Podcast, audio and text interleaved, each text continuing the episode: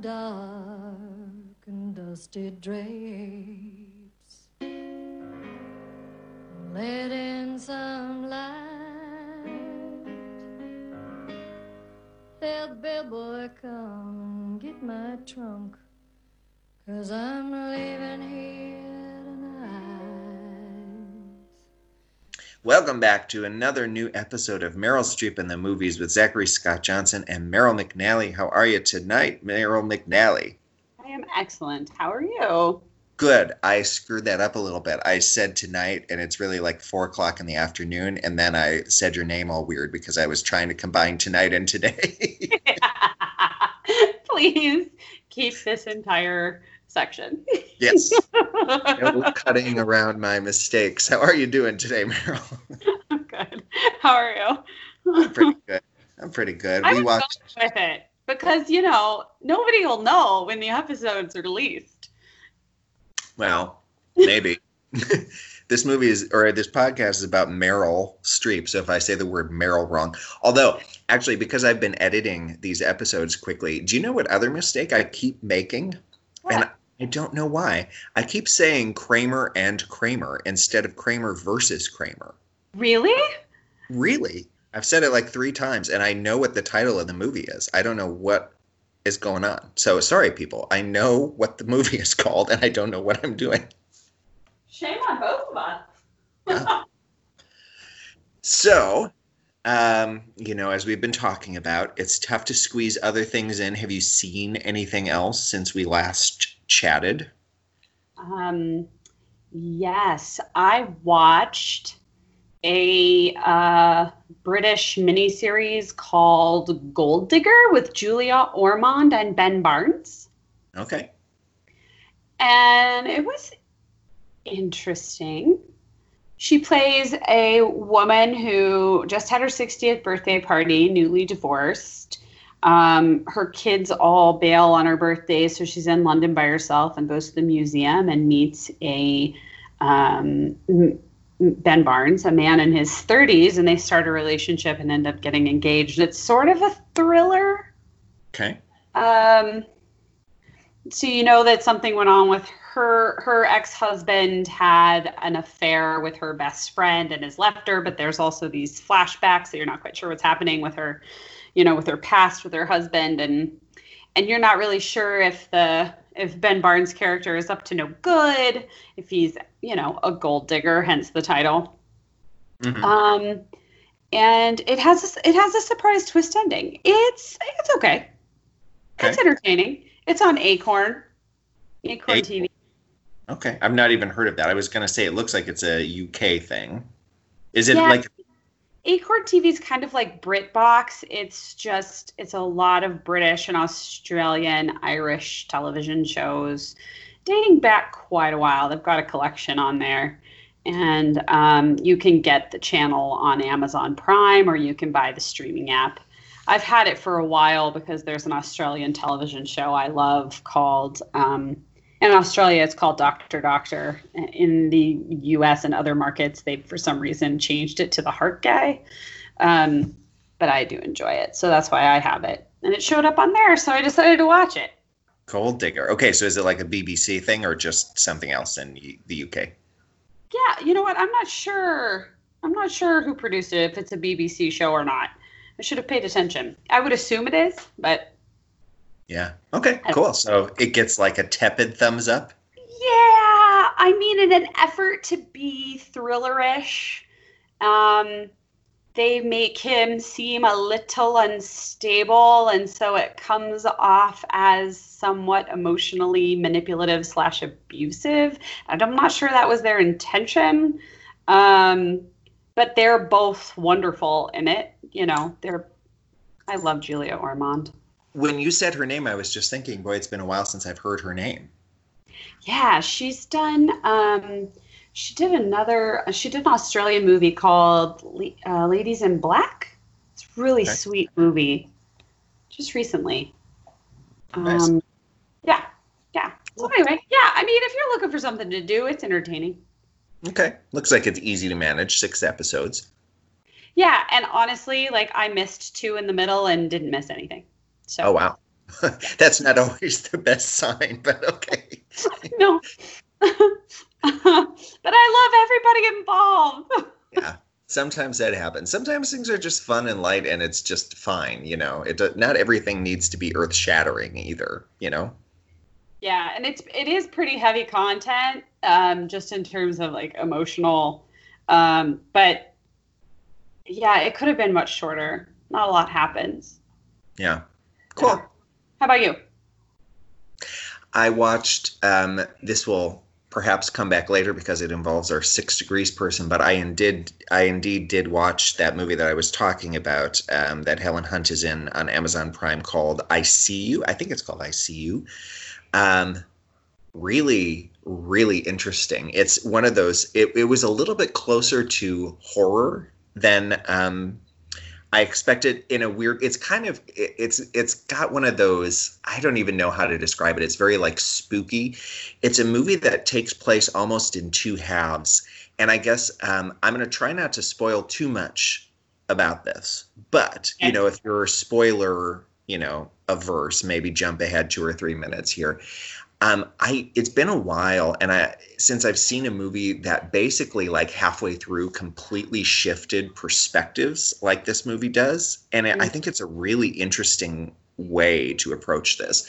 It almost feels like two different movies, and you get to see a lot of the stuff that you saw in the first half of the movie in a completely different way in the second half of the movie, because, like I said, the perspective changes.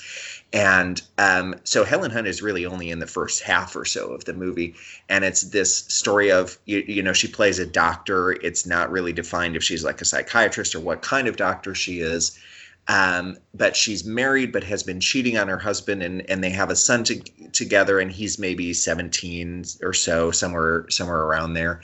And so there's just a lot of tension in the house. Everybody's mad at her for having had this affair, and um, they've they live in this house that's really too big for just the three of them, and they start noticing that things are like happening in their house. It's almost like this ghost story, and there's also this thing that's going on in their community where a couple kids have been um, abducted within the last year or so. And so there's almost this implication of like is it a ghost of one of these kids doing it? Um, and then halfway through the perspective shifts and um, goes to what is a really interesting idea and something that is kind of absolutely terrifying to think about. But um, there are these two, again, kind of younger folks, maybe college age, um, I want to say drifters, for lack of a better word, who um, break into people's houses and live there, like kind of undetected in like an attic or a crawl space Ooh. for a few days and then leave and go on to the next house. So they're always looking for bigger houses where people have like guest rooms and stuff that they don't go in as often, where they might not notice um, things. And so I'll leave it. At, yeah, I'll leave it at that. But um, it's it's certainly not a perfect movie, but it was a really interesting movie because it's just kind of a totally different. Um, form almost of making movies. I don't even know what to compare it to in some ways. There are some elements in the beginning part of like that ghosty thing where it's not really like paranormal activity adjacent, but like somewhere in that realm of things. And then the second half becomes, you know, about these two people, and it's very, you know, it's it's realism again. All of that ghost stuff goes away, um, and it's it's realism and kind of a very dark take on these things. So anyway, um, so I would recommend it. It's on Amazon Prime. I just thought it was a really interesting movie, and it was, yeah, it was worth checking out for sure. Yeah, I was just looking it up and uh, completely unrelated, but for Helen Hunt, they're revamping Mad About You. They they already have. That's already out. It, did you watch it? Oh, I, am fine. I'm so sorry, Al.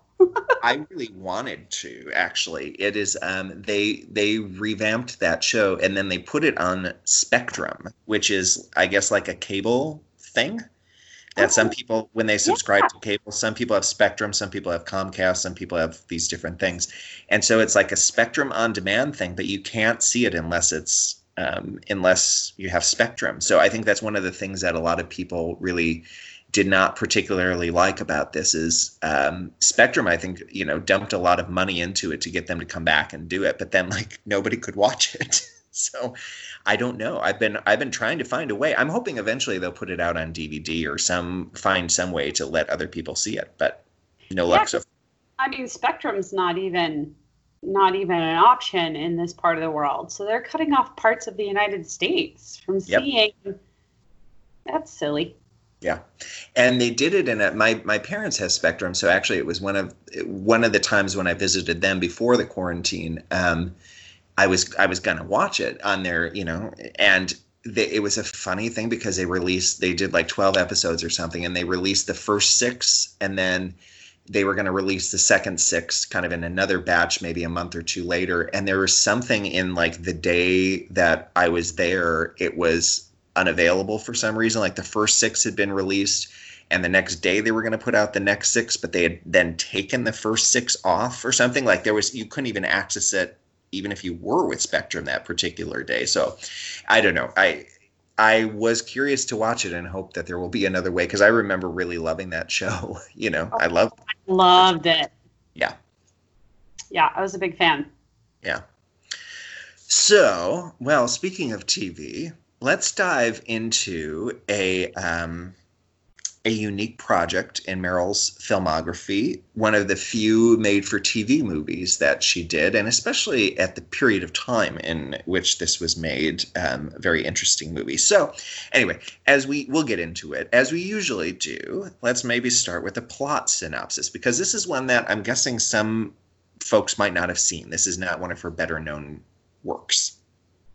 Yeah, it was a TV movie from 1997. She plays um, sort of a middle class American mom of three children a daughter and two boys, and her youngest um, is uh, quite young, maybe six. Yeah, that's what I was going to say. Yeah. And um, she's married to Fred Ward. They have, it looks like a sort of a country property and you know, sort of an idyllic idyllic family, and her youngest son starts having seizures and is diagnosed with epilepsy. And really, the majority of the film is the family trying to deal with um, that diagnosis and and the medical care he's receiving and the medications that aren't working and trying to find a solution. And she ultimately in his in his particular case in the film none of the medication is working. He's getting worse and worse and worse and worse. And she starts doing you know what any mom does her own research and finds um, a study about the ketogenic diet and some work being done at johns hopkins and wants to take her son. And medical professionals are sort of fighting her on it but ultimately she takes him. And um, I don't think there's any spoilers here. She gets him on the ketogenic diet and it significantly helps him and reduces his seizures and saves the day. I will say before we move any further into the podcast, neither Zach or I are medical professionals. We are not endorsing one type of treatment or another. We know nothing about epilepsy. Um, so anything we say is just our opinion. It is not advice or anything like that. You can tell which one of us has the uh, background. I was like, ooh, I don't know how to talk about this movie. it is, you know, it's it's an interesting that the um, in some ways that I don't know which network this was on. Oh, it's it was on ABC. Um, it seems like a pretty bold stance for ABC to take, actually, because this movie is really, it's got it's a it's a one sided tale. You know what I mean? Like this this flies very much in the face of like conventional um, medical you know background and and goes for like a diet and again i am more likely to subscribe to the ketogenic diet you know what i mean like i'm not Yeah. i'm not saying that they shouldn't have gone that route i'm just saying um it uh they made some some bold choices in the making of this movie the movie definitely has an opinion, and it is a very strong one. Yes Um, also, nothing about it says TV movie. This movie could have been released in theaters, and I would not have questioned it. Like, nothing about the production quality told me it was a TV movie. It's a feature film length, essentially. Mhm. Uh, they could show it in a two-hour time block with commercials. It just comes under two hours. Um, and a star-studded cast: Allison Janney, Meryl Streep, Fred Ward, uh, Mar- Margot Martindale. I love Margot Martindale. Oh love her God. so much. Oh, She's- can I Margot when I grow up, please? I know. I just, um, yeah, she's she is incredible. Um, one of the other things that I wanted to mention, as long as we're in the kind of plot synopsis territory, is one of the other really important storylines, the kind of B storyline throughout all of this, is that um, shortly after he Robbie starts needing this medical care, they discover that their health insurance is invalid, and so obviously he's in he's in great need, and he's basically hospitalized for what looks like months at a time. You know, it looks like he's hospitalized at the very least for weeks at a time. You know, it seems like he's living at the hospital at a certain at a certain point in this movie. And so because of that, the family really undergoes a lot of financial strife and a lot of home tensions. Um, their house is foreclosed on. They start getting things repossessed. Um, you know, they they really suffer a lot because they're needing to pay out of pocket. So one of the things that I felt was um, I, I got why they did that. I actually there it, I, I can kind of see both sides. There was a part of me that was like, oh man, is this going to become another like insurance movie? Like, you know, just showing us how awful insurance is. And I'm not saying those movies shouldn't be made because insurance pretty much is awful. And, you know, there are a lot of people who've had their houses taken away and have had their, you know, their possessions repossessed because they were trying to pay for cancer treatment or, or whatever. And that's ridiculous and insane. But, um, they kind of they bring that up and we see the strife but they also don't make that the focal point of this movie. It's just like another thing that these um, that this family has to endure. And um, yeah this this movie was um, i was surprised how much of this movie i remember i actually feel like i thought i had seen this only once i'm sure i watched it when it was on tv in 97 and i think i've seen it again since because there were certain scenes that i was like oh i totally remember this scene um, way way more often than I thought I would. So, um, how was this your first time seeing this movie? Um, I was in boarding school when this came out. I was a sophomore, unless it came out in the summer month. I don't have a recollection of it. It aired on uh, it aired on February sixteenth. Yeah, I was definitely at school, and we just, I mean, we had a TV in our lounge, but I wasn't watching TV on a regular basis. I, I rec- like we would we would gather once a week in the lounge to watch 90210. That was the thing. Yeah. Nice. So, um, yeah, no, I didn't. I didn't see it when it came out. This was my first time, and you know what? I I think it holds up pretty well in many ways. Yeah, yeah. the The music could could use an update in certain parts. That's Agreed. the one spot when you were when you were saying you wouldn't know it's a made for TV movie. There were a few there were a few music uh is a really good point. yeah that's kind of that's kind of it though you're right though that the production values here are really strong and um, it's also probably a really good time to mention that this movie was directed by jim abrahams who people probably know as part of the um, you know zucker abrahams and zucker uh, Mhm. trilogy of directors. They did Airplane. They did um, what else did they do? They did Hot Shots. They did one of the scary movies. They did uh, Ruthless People uh, with Bette Midler. They did Big Business with Bette Midler and uh, Lily Tomlin. They, they so they're kind of best known for these really zany comedies. And um, so the reason that this was made, do you know all of this? No. Okay, so the reason that this movie was made and the reason why Meryl did this movie is because Jim Abrahams, the director, his son is basically Robbie.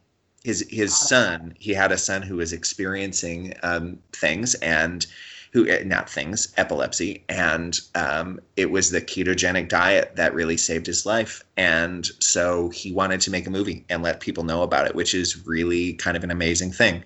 And so he sent Meryl this letter. Um, as I was talking about last time, I, I I think I mentioned to you before we started recording last time that I, I feel kind of bad about it now because I think I was a little bit flippant, like, why would Meryl Streep do this movie? And actually, it's for a really, really great reason, like really humanitarian, good cause reason. um, she wanted people to know about this. The letter that she received, I think they were friends already, um, really spoke to her. And she, from the sounds of it, actually didn't even take any money for this movie. She just made it and just did it because she felt like it was the right thing to do. You know, you can you can really I really think the whole cast did that because it's a pretty stellar cast. Yeah. Um, also, a very cool thing about the film, and they point this out at the end, is that several of the supporting actors are played by um, people who have had epilepsy and were helped by the ketogenic diet as children. Right. Um, and that's that's pretty amazing too. Yeah, that is that is You not it's a one of the- labor of love. Yeah. Yeah. That is not one of the things that I did remember. And then when they start showing that um, scene at the end, you know, where you like the little montage of it, you're like, oh, yeah, that's really sweet. Um, Yeah. yeah. This movie is, it's hard to watch um, in, in a way. The first Brutal. hour or so is really seeing a kid like you know just have epilepsy and struggle and scream and confusion and anger and frustration and like constant like just tension and like this mounting just awfulness that you're that you're witnessing this poor really sweet family endure. Like you're just seeing them all approach it from different ways.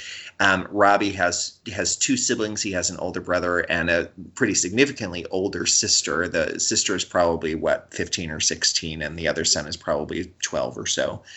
And um, so you know they're kind of the the forgotten ones in a way. And fred ward who plays um, robbie's dad meryl's husband.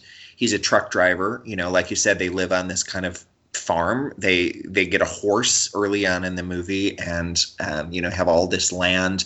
He's a truck driver. They you know are just salt of the earth like good people living in i think kansas.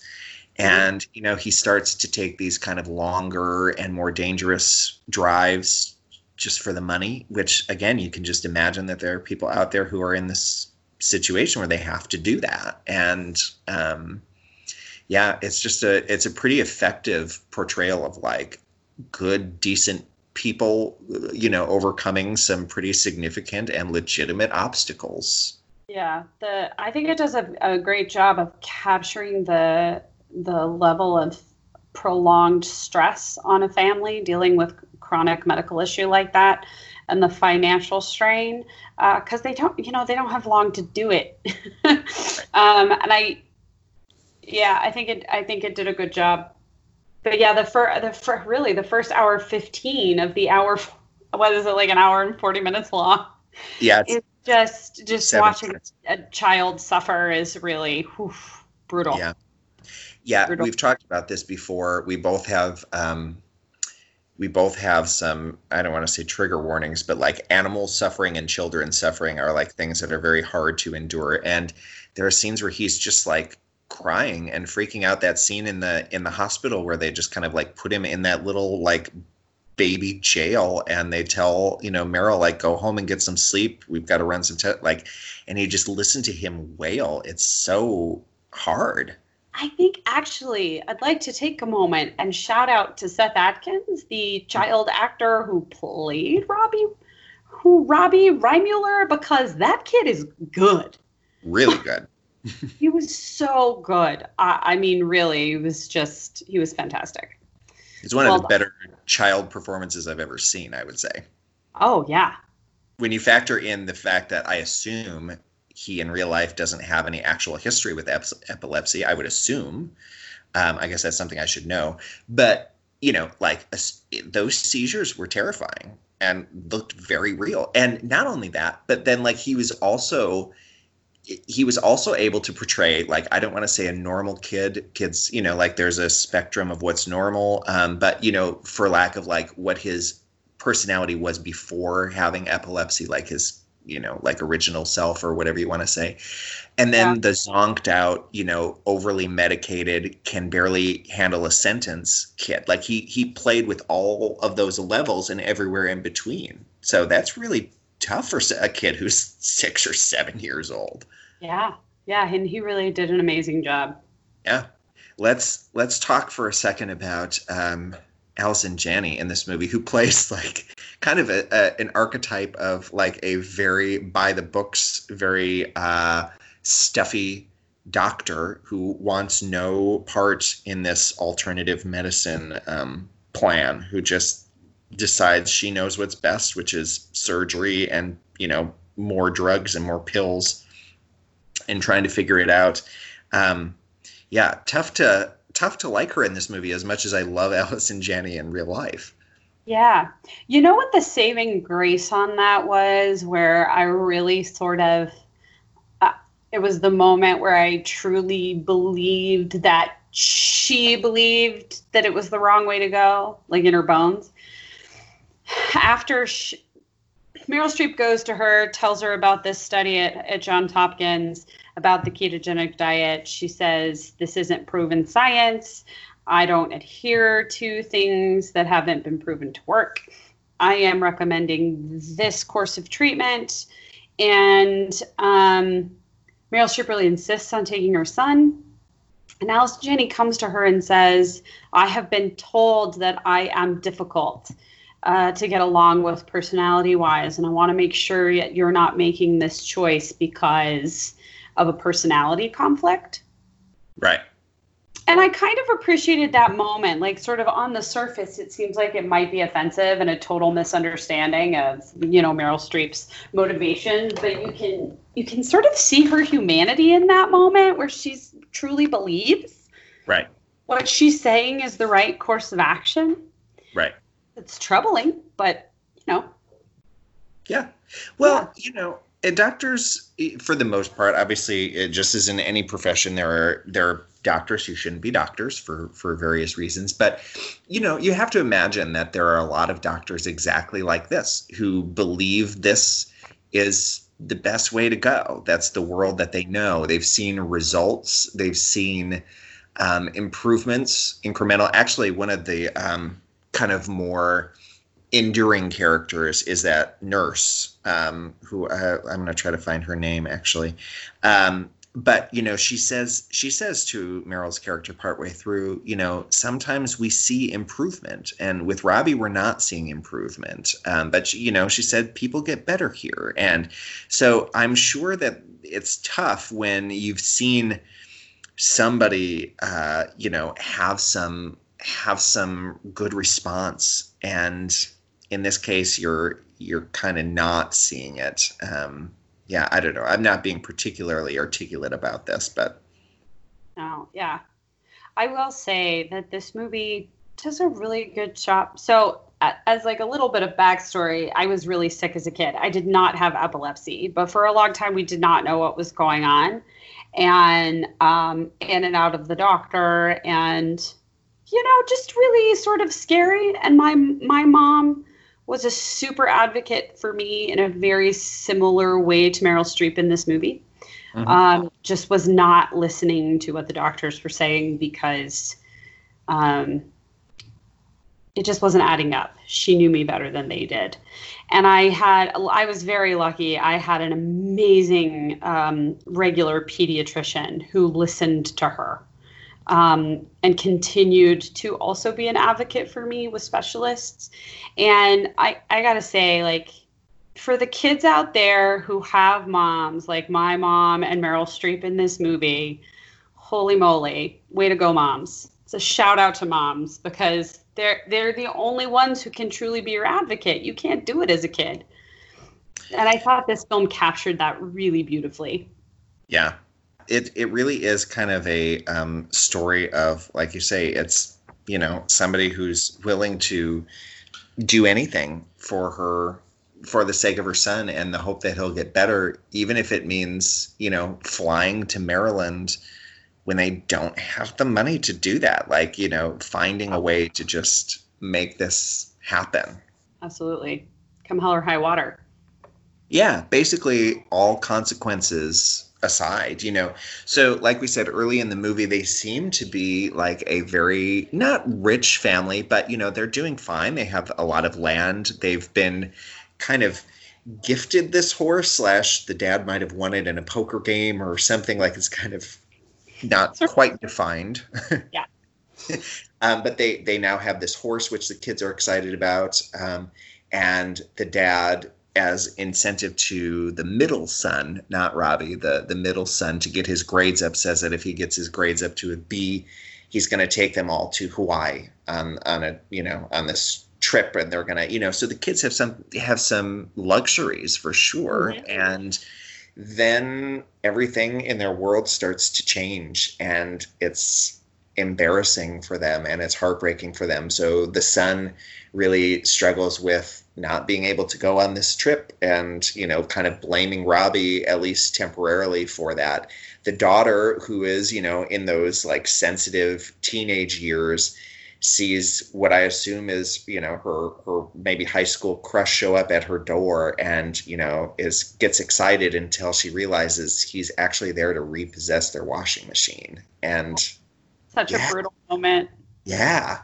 So, you know, it's and, and you can I think Fred Ward is another kind of under uh sung actor in a lot of the things that he's in. He's just a really great actor and like perfect for a role like this is kind of like an every person, you know, like a, a dad and a he's always got that very rural uh kind of feel to him, you know. Yeah, for sure. I don't know. I believe them as a family, you know, like they just seem like a real family. Yeah. Yeah, for sure. How do you how do you feel about Meryl Streep's performance in it? I I like her performance in this. It's not quite as I don't think she's given quite as many layers to play in this one as she sometimes is, which is almost surprising. Um, because I feel like this is actually exactly the kind of role that would normally have more layers. But you know, she's just kind of a frantic mom for for a majority of it. Like early on in the movie, like she's a very like you know endearing person. She's somebody who like seems like a cool mom and like the kids like her. And um and then after that she becomes you know uh she never she never goes to hysterical. And i would say that the only the only time that she kind of borders on losing it is that scene with Fred Ward when she says there are a couple lines in this movie that are just like woo, you see people kind of at their worst when she says what kind of father are you? You know? Ooh, Yeah. that's brutal. Um same same with this the middle son saying he wishes Robbie would just hurry up and die if he was going to do it. Like oof there are some things you can't take back uh, Yeah. in this one.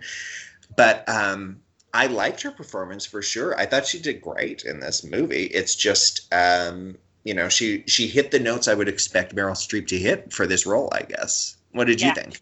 I loved it. I think it was understated. She didn't play extremes. You're right. I just I just believed her. There's something in her performance that's quite generous to um, the young actor playing Robbie, hmm understanding that this movie is yeah, it's about her trying to help her son, but the movie really is about him. Um, and I just I just sort of got that from her. I I got I got the I got the warmth of a mother and I definitely got the worry of a mother and I got all of that without any um without any histrionics, you know? Yeah. But yeah, I think you're right. There's not it, it's quite straightforward. Yeah. Well, I think it's this is that era. Uh, we always talk about the different eras of of Meryl's career. Um, you know, she had done all of these comedies, which we just kind of did the last of. Shortly before this, in 1994, she did The River Wild, where she worked with um, Joseph Mazzello as her son. Then she did Bridges of Madison County, where she has a couple kids in that one, although those scenes are pretty brief. Then she did Before and After, where she had two kids. Then she did Marvin's Room, where she had two kids. Then she did this one. You know, she was in the era of like working with kids. Yeah. Shortly after this is Music of the Heart, where she's a teacher working with kids. Like, this is the era in which, like, yeah, she almost gravitated.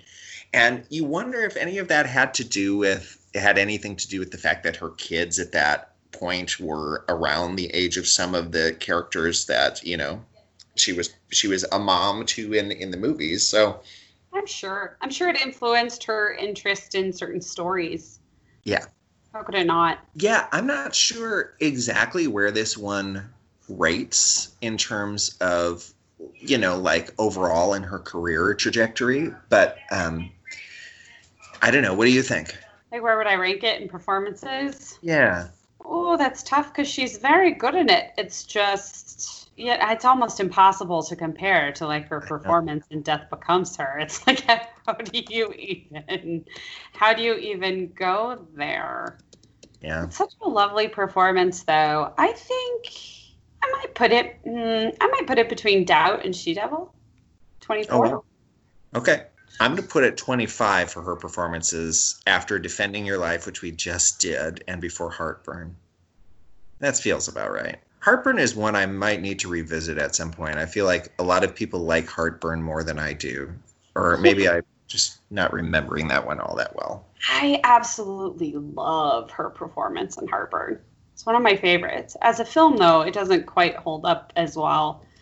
It's just it's um it's a little uneven. Um, I have Heartburn at 19, above Deer Hunter, just because her part in Deer Hunter is not that substantial. Right. Um, yeah, this is a tough one. I'm gonna have to think about it. I, I'm Yeah. I'm reserving judgment. I'm gonna give this some thought, and I'll I'll let everybody. If everybody's like dying to know, I'll let you all next week. Or Yeah, actually, it's gonna be our next episode, which is tomorrow. yeah. I'm kind of with you. I feel like I need another day. So maybe we'll maybe we'll officially say next time where this one and Music of the Heart end up um, ranking together because Music of the Heart will not be that tough to discern. Um, a little strange because it's for TV. yeah, and it I'm weighing. I'm a little bit swayed by the personal, like again, the like good natured, like they were doing something really good here, you know, Exactly. Instead so of I, I feel like it's rated under different standards. yeah, I think Yeah. I, I- I mean, I feel good about sort of setting this as an outlier because it is for TV. And she's got a couple other TV things. We can put Holocaust over there. We can do like a separate TV ranking. What do we think? We could, because I mean, like you say, there is that. There's um, a movie I am desperately trying to track down called The Deadliest Season, which is like her first thing Yeah. ever. Um, Angels in America and Big Little Lies, but I don't know. Um, we've we've kind of made it through a few a few of those already, so we'll we'll kind of see how it goes. Um, so she was nominated for several awards. Um, she was nominated for an Emmy Award. I'm just pulling this up here. She was nominated for Outstanding Lead Actress in a mir- miniseries or a special. Listen to the nominees this year. So Meryl was nominated for this. Helen Mirren was nominated for Prime Suspect.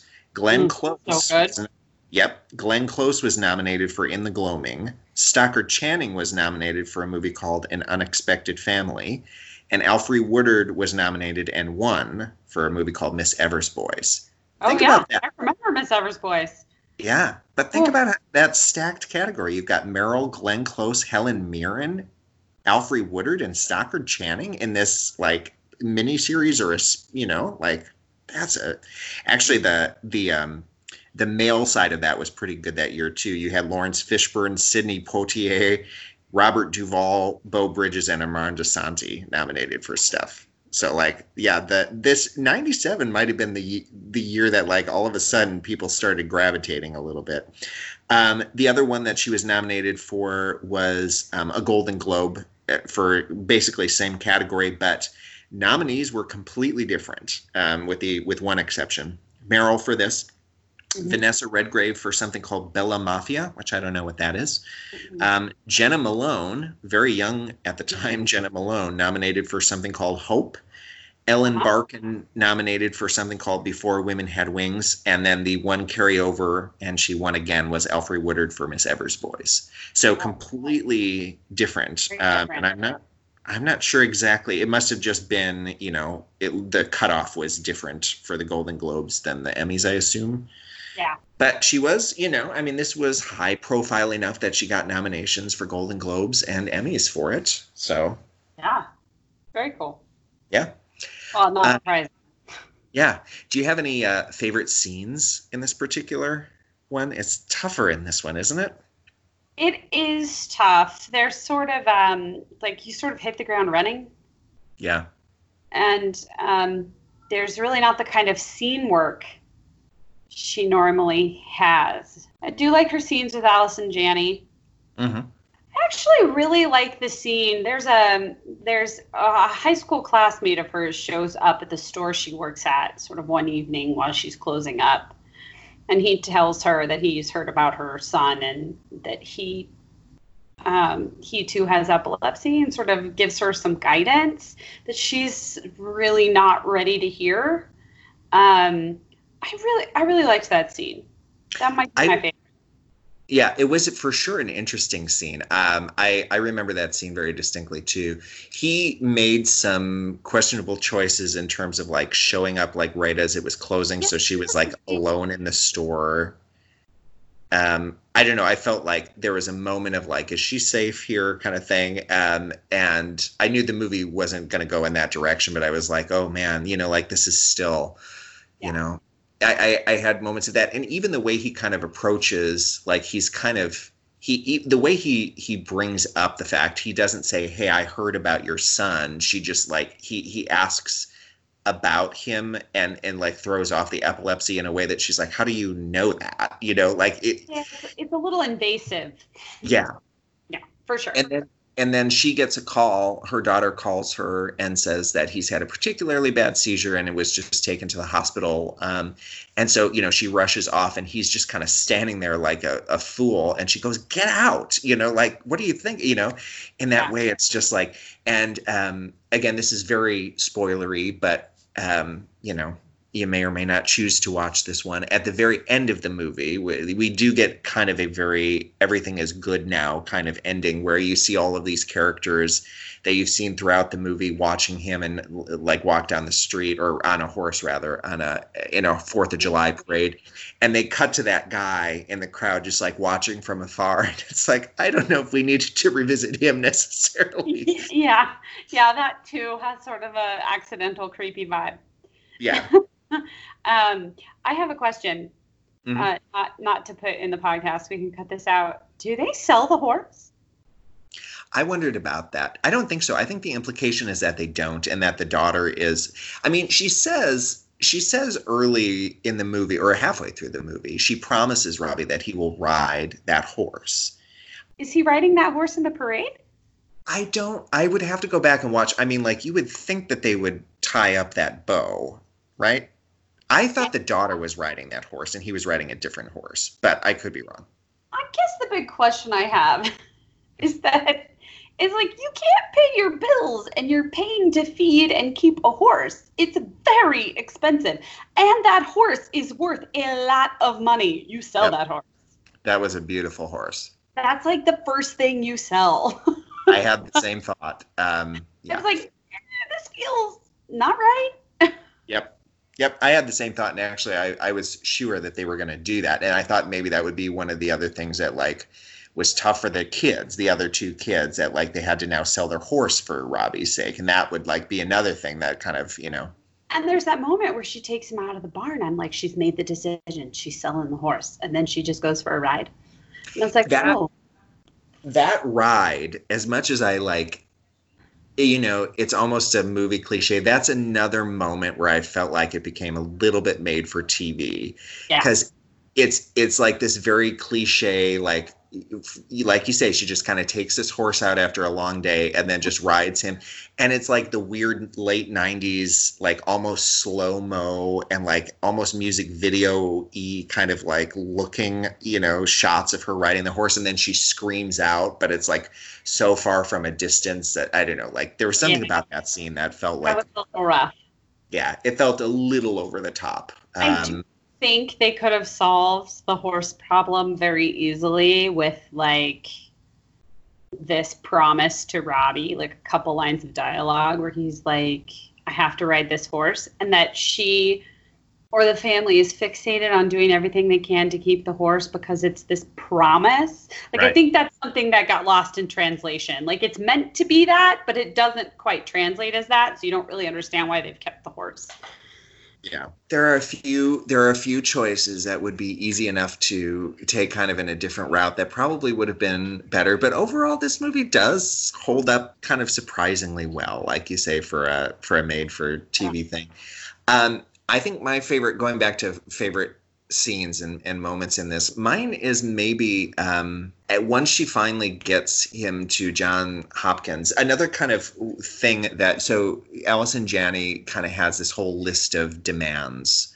Um, You know, if if she's going to take him to from Kansas to Maryland, they have to meet these qualifications in order for her to sign the release to allow him to go. One of which is having a um, a doctor travel with them, and it is a kind of convenient thing that like they just happen to know another physician who's like an old friend and so they like get him to come but they also bring the nurse who's become kind of close to Robbie, who I loved that actress. I was just looking her up and I can't remember her character name. Um, and whoever she is doesn't have a picture on her IMDb page, so I couldn't figure out um, the actress's name.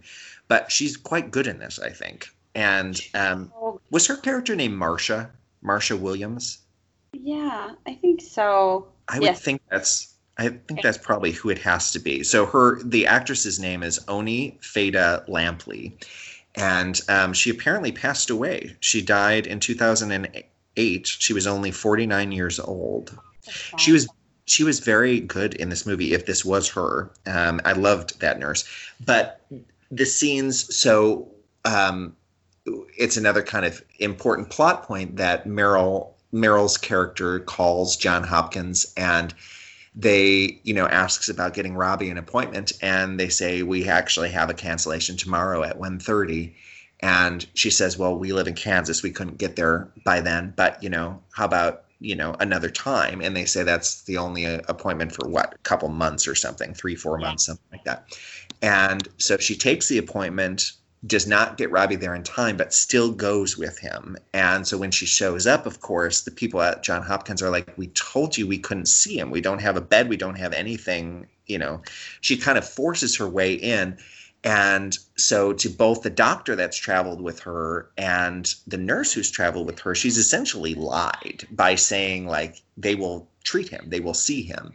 And she's just going to kind of do what she's done, which is like you know force them to. Um the kid does the heavy lifting you know because they see a kid who's suffering and they you know pretty naturally want to help him. But you know she takes a real chance um that they would just turn them away. And um so the scene then she stays she and Robbie stay at this orphanage. And I, I it's a little scene but I really like that little scene Oh, that she nunnery. at the nunnery. Yeah I like that little scene. Yeah, that is a good scene. Yeah. And the scene when she is, um, you know, it's a little bit over the top, but the scene when she's apologizing to the nurse and, you know, just the way she hugs her, I just love that, you know. And then the the doctor says that very made for TV movie, you know, he looks at he's holding Robbie and he goes, I wonder if you'll ever know how lucky you are to have a mom like this, you know. But Oh, it's true. It's very true. And in the moment, I totally bought it. And It was just a little bit after. I was like, oh, it was a little bit made for TV. But, you know, it's also You know- true. You know what else is super made for TV? Every single line of dialogue that older brother has. Yeah. it's like oof, oof. There's a there's a weird joke early in the movie when they're talking about um, how can he get his grades up, and he says if his teacher would Oh. teach naked, Oh And the- God. and the whole Dr. family cracks up. Oh. I was like,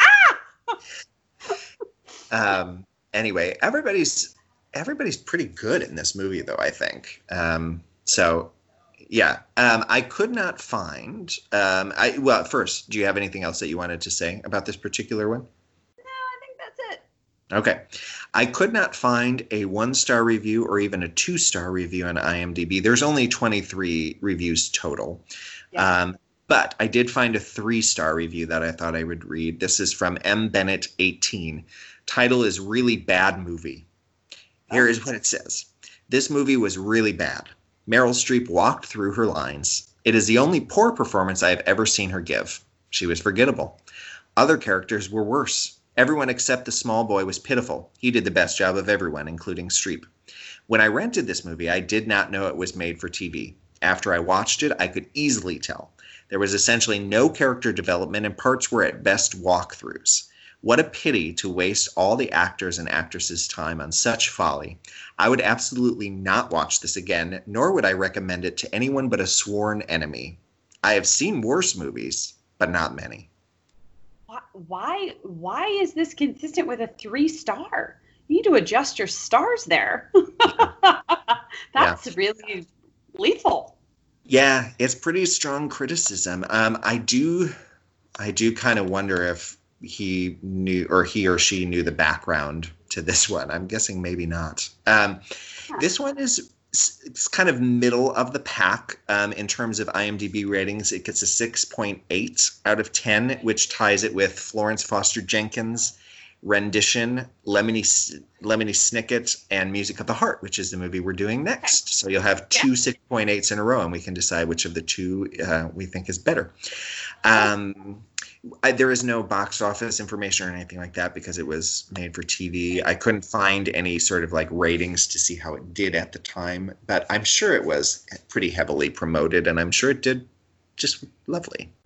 Yeah. So I do think it was probably a pretty big deal that Meryl Streep was doing TV. And this was her only movie in 1997. Oh wow. And really, is it? Had she done TV since Holocaust? No, I don't She- think so. Yeah, everything is after. I mean, I know Angels in America is. Yeah. Um, and Big Little Lies is. I think those are kind of the. I mean, like she started with the Deadliest Season, so I guess she had done two. And there Right. were a couple. There were a couple of her like early um, Broadway roles that they like filmed for PBS. mm, Um, you know, there was a few of those, which actually you can still you can still buy those. She did one called Alice at the Palace. Um, yeah. and there was there was another one somewhere in there too.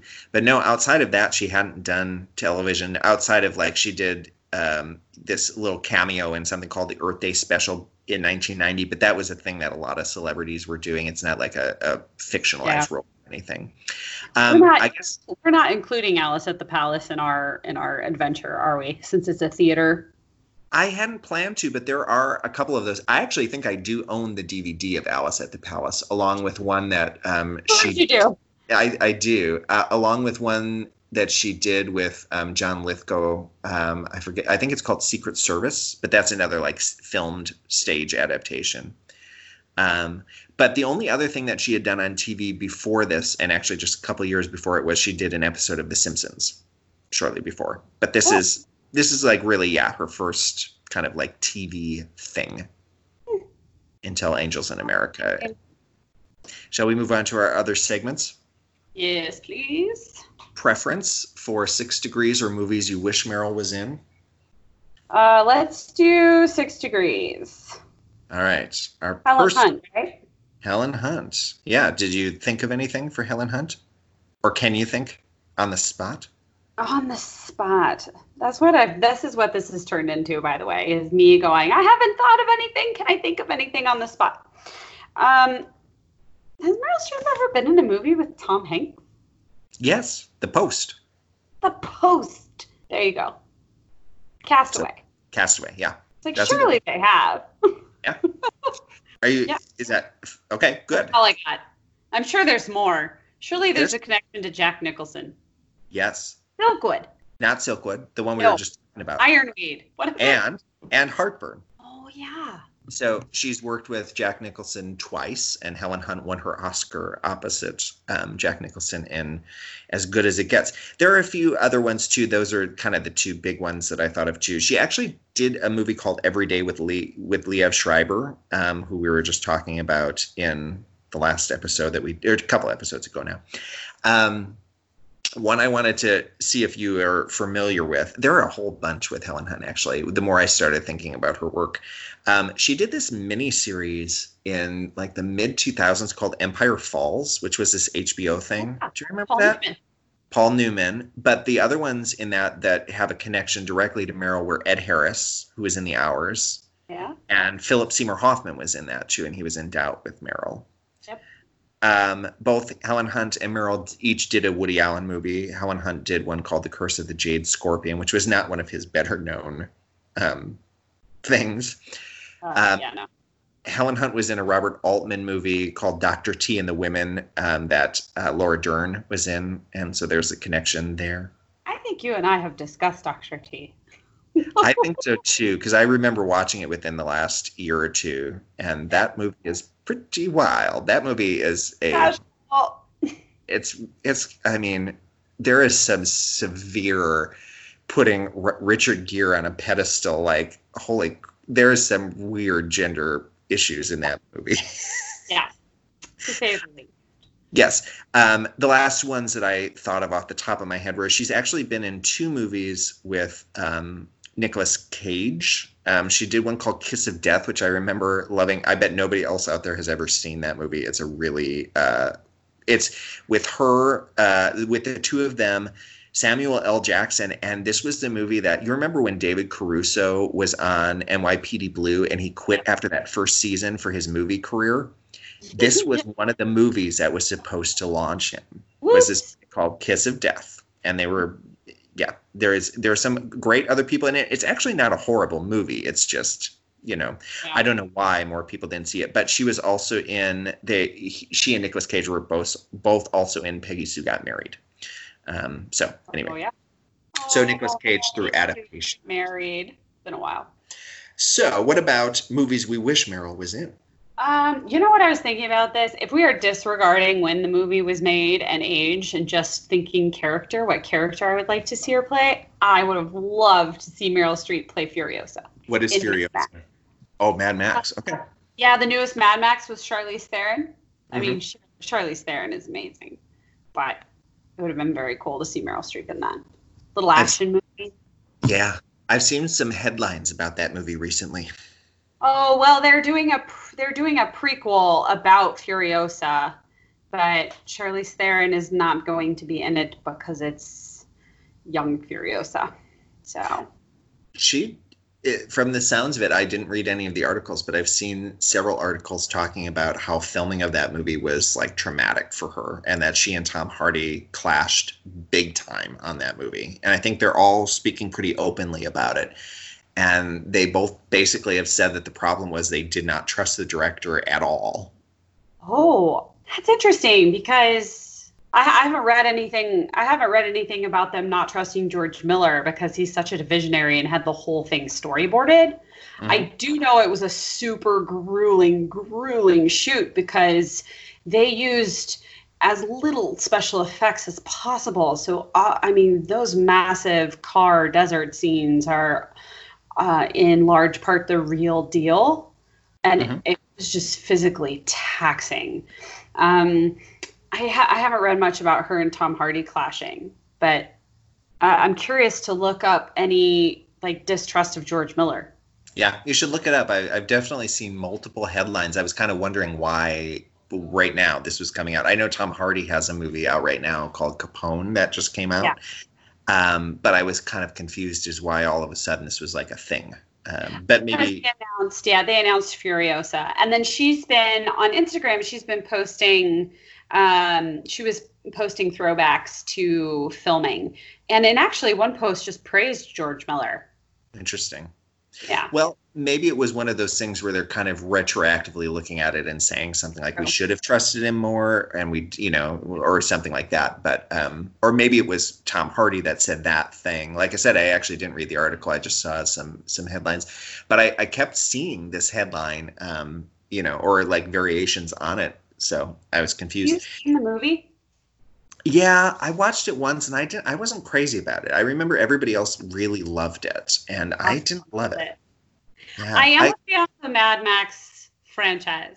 mhm. I, I liked I liked the first two, as bizarre as they are, um, and I freaking love that movie, the new one, just because he. I feel like George Miller made um, a feminist manifesto and tied it up in a nice little uh, masculine male bow, bowl, uh, bow for the world, for it to be palatable to the greater world, and I just sort of it makes me giggle. It's like it's like a little it's like he tricked men. Nice. I just deeply appreciate that. Also, Charlize Theron is a god in that movie. She's unbelievable. She's a badass. I mean, she's just she's somebody who like because she's so beautiful is not really credited for like how like if you look at her career, she's done some really amazing work. She's phenomenal. Um, she's really great. Um, interestingly, George Miller is has a movie slated for 2020, although it's in pre-production, so I'm thinking it may not happen. Called Yeah. 3000 Years of Longing with Idris Elba and Til- Tilda Swinton, which that's an interesting pairing, the two of them. Yeah, very. Oh, this is like brand new. I see. It's like an admission. Yeah, I'm I telling you. I get it. I mean, this thing was for all from all accounts like just not the typical way you make a movie. I, I can see how, as an actor, you would just be freaking out. Also, it is so out there. I can totally see it. Fascinating. I've got to read these. Thank you for pointing to it. Sure, sure. I'm I'm happy to get the rumor mills going. You know, I know, I- right? I'm doing my part to to get it out there. My movie, I wish Meryl was uh, almost in. I've been thinking about this one. Um, would be a reteaming with. It's kind of a. Uh, kind of reteaming with Denzel Washington, and I'm still stuck on the Jodie Foster thing because last time I mentioned Silence of the Lambs, and uh, they were both in Spike Lee's Inside Man, which is actually another movie that I really like, and um, Jodie Foster's role is really limited, but it's kind of the same um, kind of like badassery, like woman in charge, like taking no shit kind of part that that Meryl had in Manchurian Candidate. Um, less less kind of over the top and a little bit more like manipulative, like kind of doing what she needed to do to get her way, but doing it all behind the scenes, maybe. Um, but I I think she would have been fascinating in that role too. I I'm I don't know. I was just about to say I bet they would have had to flesh it out for Meryl, but Jodie Foster is a huge star too. So you know, like they didn't flesh it out for Jodie Foster, so maybe Yeah. he wouldn't have fleshed it out for Meryl. It would have been interesting to see her do a Spike Lee movie. You know, Definitely. that's my choice. Cool. So cool. Well, our next movie is Music of the Heart. This will wrap up our five in five. Yeah. I don't want to say we did it because we haven't done it yet, but you know, All right. We're so close. the odds are ever in our favor. We'll see you soon, everybody. Thanks for tuning in and talk to you soon. Bye. That's all.